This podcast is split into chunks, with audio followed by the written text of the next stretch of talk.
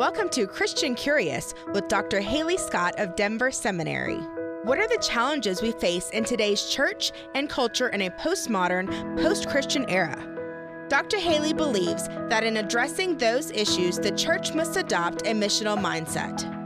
Christianity does hold the answers to the big questions of today's culture. Let's join Dr. Halee for today's edition of Christian Curious. What is sexual addiction? This is Christian Curious with Dr. Halee Gray Scott and Hannah Greaser, a show where we explore the most important cultural questions of the 21st century and how they impact the Christian faith. Last week, we hosted Doug Barnes, a therapist with more than 20 years of experience working with people who struggle with sexual addiction. Since this topic is so important and so vast, we decided to have him back to press a bit deeper into this issue. Doug, welcome back to Christian Curious. Thank you, Dr. Scott. It's awesome to be here. Thank you. Our first question is Can you give us an idea of what a healthy sexuality looks like? And maybe we can break that down before marriage and after marriage. What is what does a healthy sexuality even look like? Because I actually don't think that that's something that we're taught. And I totally agree with you. Um, and, and just as a, an assumption of our time, we have to realize, and, and if we have enough time, this we're, we're peeling back layers of this humongous onion, and and it's all going to be kind of wrapped up together and, and refer back to all the different layers. And so, if we if we look at what you know how, how does God define our sexuality? And it's really to be used between, you know, a husband and wife. And so, as you stated, most of us did not get a view of healthy sexuality. Meaning, um, you know, what did what did my dad say to me as I was getting close to puberty? What did he say to me? Yeah. He said absolutely nothing. right. That's what my dad you know, said. Nothing. And then later he right. said, "Don't do it." exactly, and and that's what the church told me. The church just reinforced it and just said, "Don't do this, don't do this, don't do this." Well, what's a hormonal fifteen-year-old boy going to do when you tell him don't do something, right? Right. And so I'm going to go. I'm going to go out and try to find that out on my own. But long before then, we don't have the the talk. I'm doing air quotes here. We don't have the talk. It's it's not like in the 50s when you know, they talked about the birds and the bees. Did you get the birds and the bees talk? You know, Beaver. You know, no. We need a dialogue. Sorry, I just dated myself. I, I don't even know what uh, birds and the bees mean. I'm just going to be full, I, completely honest. I don't even know. Right, because they're not in relationship with each other, you know. Birds right. And bees. birds. I, I do not get it. Anyway, continue on, I sir. I, do. I, don't, I don't think I do either. So uh, we're, we're, we're in the same space with that. Um, so, so we didn't get the talk. And so I had to find out what it was on my own. Because, I mean, I get into puberty and things start to change. My body changes, my hormones change. I get aroused at things. All of a sudden, the the little girls that were my best friends and punching me on the arm and playing chase on the playground, now all of a sudden they're starting to smell better and to look better, and I'm noticing body parts and I'm just in this state of confusion of going, wow, this all looks really great, but what happens now? What what does it all mean?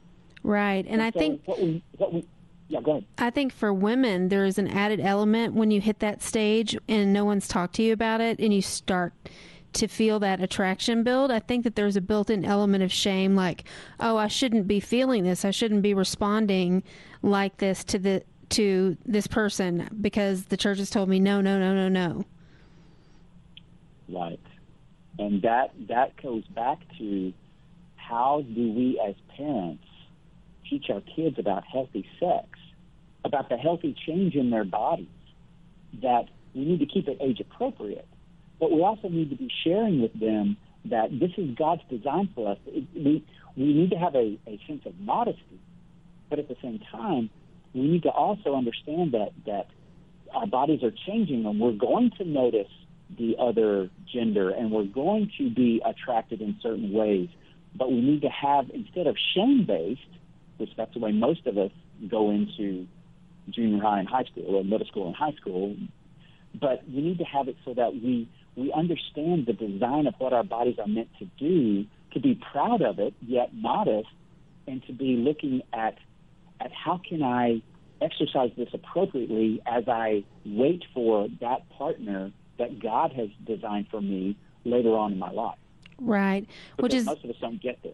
Uh, which is getting harder for young adults because young adults are postponing marriage now, and that becomes a huge temptation if you're not married and you're prolonging that.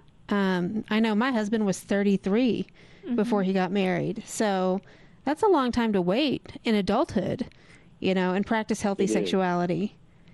So, what about after marriage? What what is give us a little vision of what a healthy sexuality looks like within a marriage. Well, here again, let, let's assume that, that you have had a healthy look before marriage. Okay, so there's, there's two ways to look at it.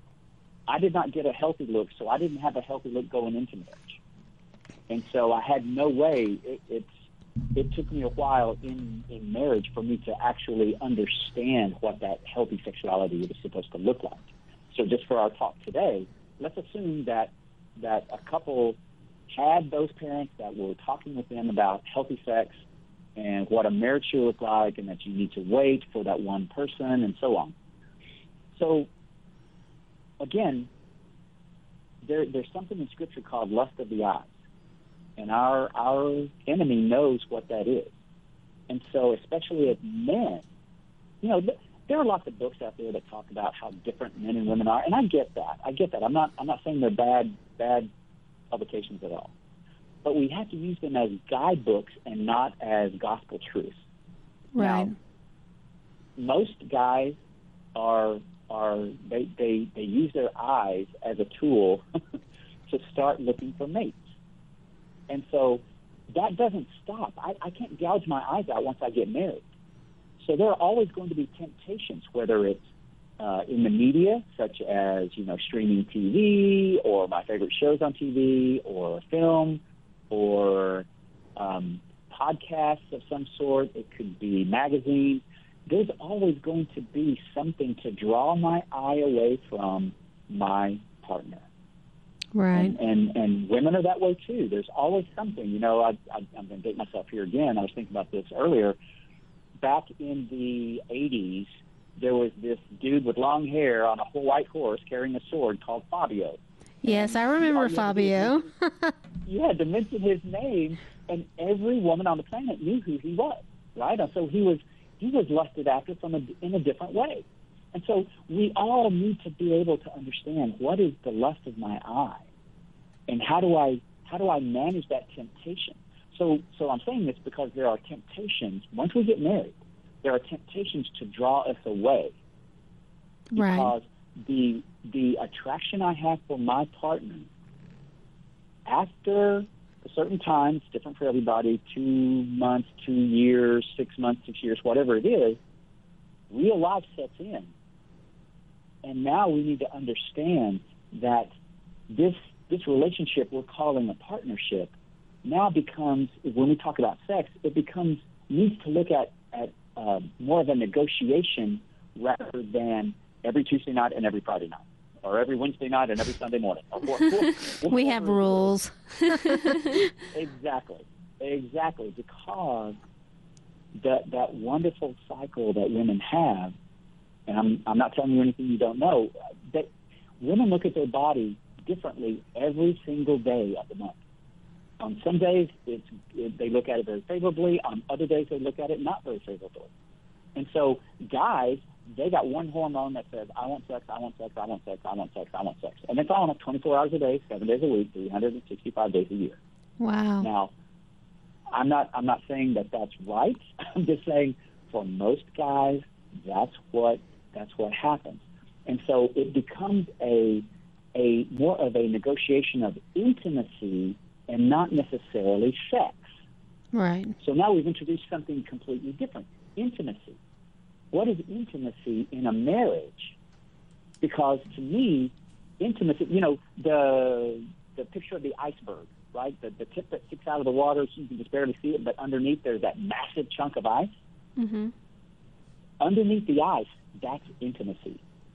That's that huge piece that we don't like to talk about and we don't like to get into, but that's the most important part to me. To me, So- it's the most important part of our connection together.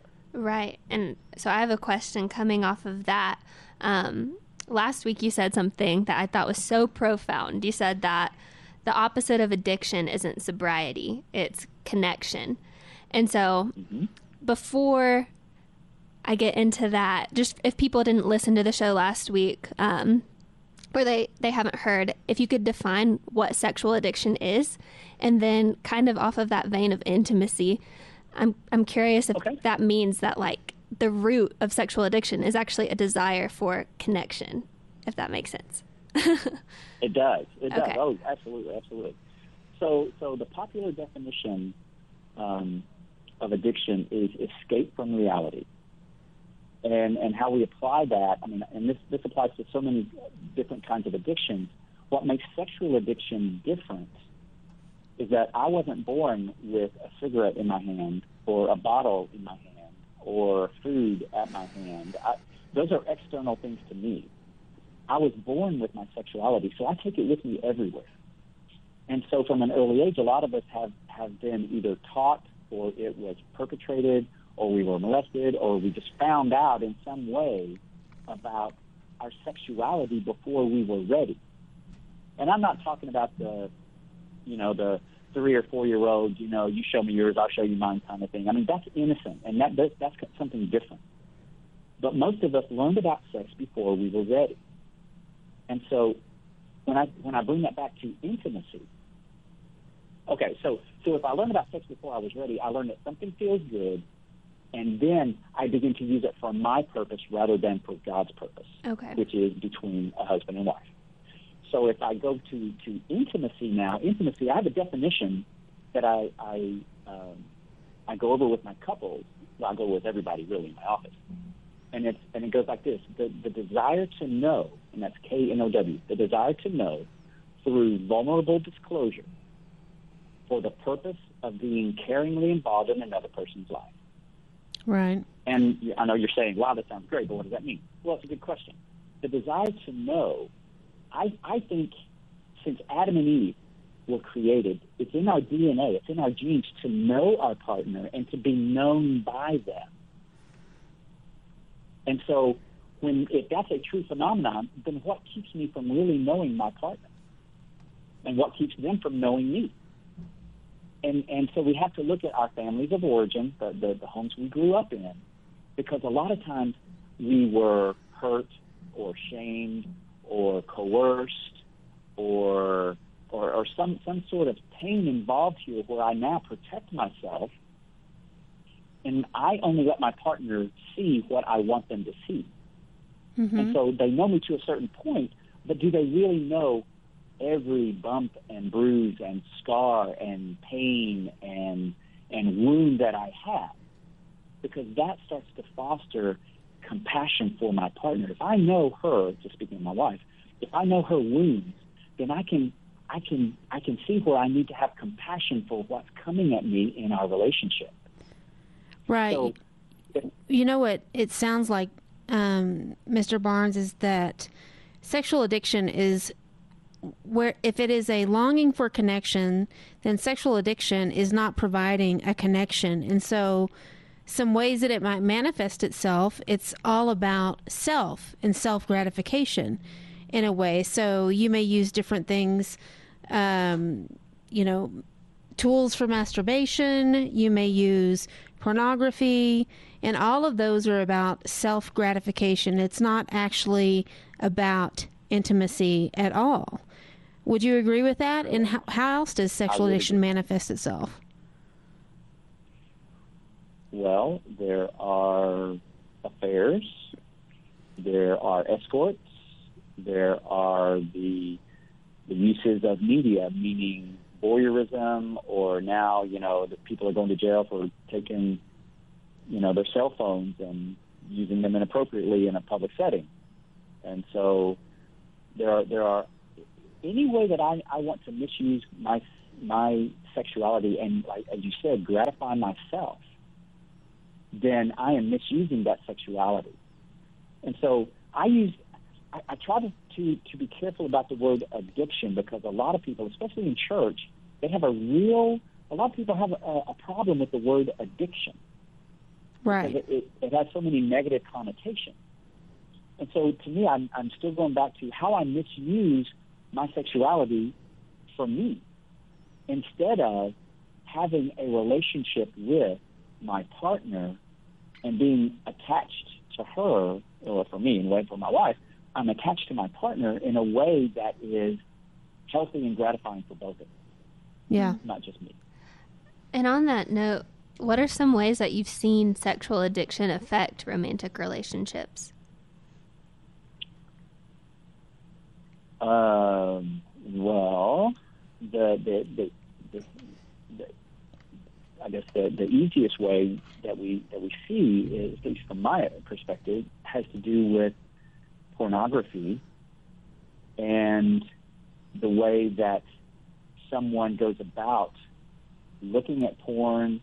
You know, it's it's this dirty, dark little secret that that is isolating because guys now have cell phones and and you know people are are up late at night at you know two or three in the morning. And so they they lose uh, productivity at work and they're losing sleep. And so there's a short short fuse so everybody gets their temper and so on and so on. There's uh, the way that that uh, at least from my perspective people that don't guard their hearts at their at their employment when somebody bats their eyes or somebody walks past or somebody starts chatting you up with some kind of, you know, hey, you look really nice today or or gee, you know, you did a great job on that project, you know, well done. You should be a manager. Why aren't you a manager? You sh- you know, you look like blank blank blank. And so if we're not guarding our hearts, then the door is automatically open to be fed those words of affirmation or those words of encouragement that may not be from the most trusted sources. You know that they, that they brings up those people that, that need to do that. two thoughts for me as far as you know you know i have done research before where i interviewed men in 50 different in all the 50 states and seven different countries about what they felt about working with women and the sexual addiction piece uh, came up quite a bit as as a hindrance for working with women so it actually has ramifications in the workplace because men are traditionally the leaders, and yet, in order to uh, maintain a healthy level boundary, they are at a loss at how to actually have a productive relationship with a woman that may not be romantic or or sexual. That's a really big issue for them. It's a really big hard thing for them to overcome. I would agree with that. I would agree with that, especially with what's happening in our culture today. Right. Because it's hard. It's hard to look at a a simple platonic relationship. For for me, anytime gender gets involved, we need to be guarding our hearts. We need to be be putting up boundaries. For me, that says I need to be careful about what I say and how I say it, because I can't I can't have the same conversation, especially nowadays with human resources you know, and all kinds of lawsuits and, and stuff happening in the in our world and culture, we do have to be on our guard because we can't be the good old boy network of the 50s and 60s because they could get away with it back then and women had no recourse. Right. Now they do. And and that's a good thing because we need to be treating people as people for their merits on the job and not for what they look like or what we can get from them. Absolutely. Um, and I, I want to switch gears for just a little bit to make sure we talk more about pornography, just because I have some questions that I'd love Okay. to hear your insight on. Um, I just, I remember growing up, I felt like it was always something that was trivialized in the media and in culture as just something that guys do. So I never thought about it until I was in a women's studies class where we watched a documentary actually about how the industry works and I was just like in tears, like just not okay, just knowing I don't know, some of the things that go down. So I found a statistic that said a study done a few years ago analyzed 304 popular porn films and found that 88% of them contained physical violence and 49% included verbal aggression. And the women in these films, the majority of them, the recipients, were, were recipients of the abuse, were shown as either neutral or enjoying the abuse. So, like, looking at statistics like this makes me fear that the porn industry spreads harmful subconscious messages. Um, but I'm just curious if you have any thoughts about those messages or if there's anything you think the average person might not know about um, either the effects of pornography or the porn industry. I know that was a lot, but. I, I, think I was tracking. Um, yeah, so I, I, I, I agree with, with you know what you just said. And so the harm comes, and, and, it, and it really comes earlier and earlier and earlier because with the with the internet, young people can get access to exactly what you're talking about, all the films and the images and whatever. And I've seen documentaries as well and read articles from from women coming out of the industry that talk about the drugs that they're given, the the, the treatment and abuse that they that they endure, some at gunpoint, some, you know, are trafficked. Um, others come in from from homes where they've been, you know, abused or molested in ways that are so horrific that they they've been like brainwashed thinking that's their only value. And so when a young viewer, let's just take a young boy who is is pre-puberty, okay, so his brain, our brains are not fully developed until about 19 to 25 years old. Hmm. After that, we get into concrete thought, and we can make way, much better decisions. Before that time, it's it's more like uh, uh, Jello or like tofu, I would say. so so that a lot of stuff gets through. And so if a young boy is watching this and he's seeing two people have sex, okay, so she's smiling, he's smiling, and they're having this great time, not knowing what's behind it and then as he gets older, now he starts to see the aggressive bit with the well, I don't I want to name them, but the the, the uh, verbal aggression or the physical aggression.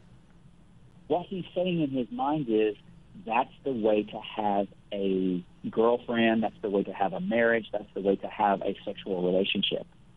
Yeah. And so a lot of times, again, those misinterpretations now, because the filter doesn't get concrete until about 19 to 25 years old, he's thinking this is the way to have a relationship. And so all of his girlfriends, all of his friends who are girls, he is now looking at them differently. And in his mind, more often than not, not 100%, but more often than not, there's a fantasy life going on that sees, you know, the head cheerleader, him and the head cheerleader, or him and, you know, the captain of the drill team, or wh- whatever it may be, the captain of the debate team, whatever in these fantasies. And so now you've got a kid who's growing up, his body is changing, his his uh, mind is changing, and now he's getting into you know high school and college. Now he's starting to look at romantic long-term relationships with these distortions. Right. And so it's incredibly harmful, incredibly harmful, especially the younger that a kid is when they start looking at porn. Well, you know, it sounds like the the negative reaches of pornography are deep and wide because it not only affects the human person because um, we're warned in the New Testament that sexual sin is different from every other sin because it because it's committed against your own body. And so, in that way, it's more severe. It affects your relationships. It affects the way that you see other people, and it affects society in general. And so, all in negative ways you know and this is not just about men. We should you know make that disclaimer but women as well um, are getting into pornography whether it be through uh, literature like 50 shades of gray or the bachelor or something like that. You know women too struggle with this sexual addiction. And, you know, we're about to wrap up this episode, but um, Doug, you're going to be back with us next week to talk about what recovery from sexual addiction looks like. Yeah, and on a little bit awesome. of a, a lighter note. Right. Doug, thank you so much for being here with us today. Awesome. Thank you for having me. And thank you for listening. If you've many, missed any part of the show, you can find a link to all of our shows on our website at www.christiancurious.co to find more shows and find out more about us. That's www.christiancurious.co. Stay curious. Thank you for listening to Christian Curious with Dr. Halee. You can contact her with your comments or questions about today's show at her email, drhalee at christiancurious.org. That's D R H A L E E at christiancurious.org. You may also learn more by visiting the Christian Curious website, christiancurious.org. Join Dr. Halee again next week for Christian Curious on AM 670 KLTT.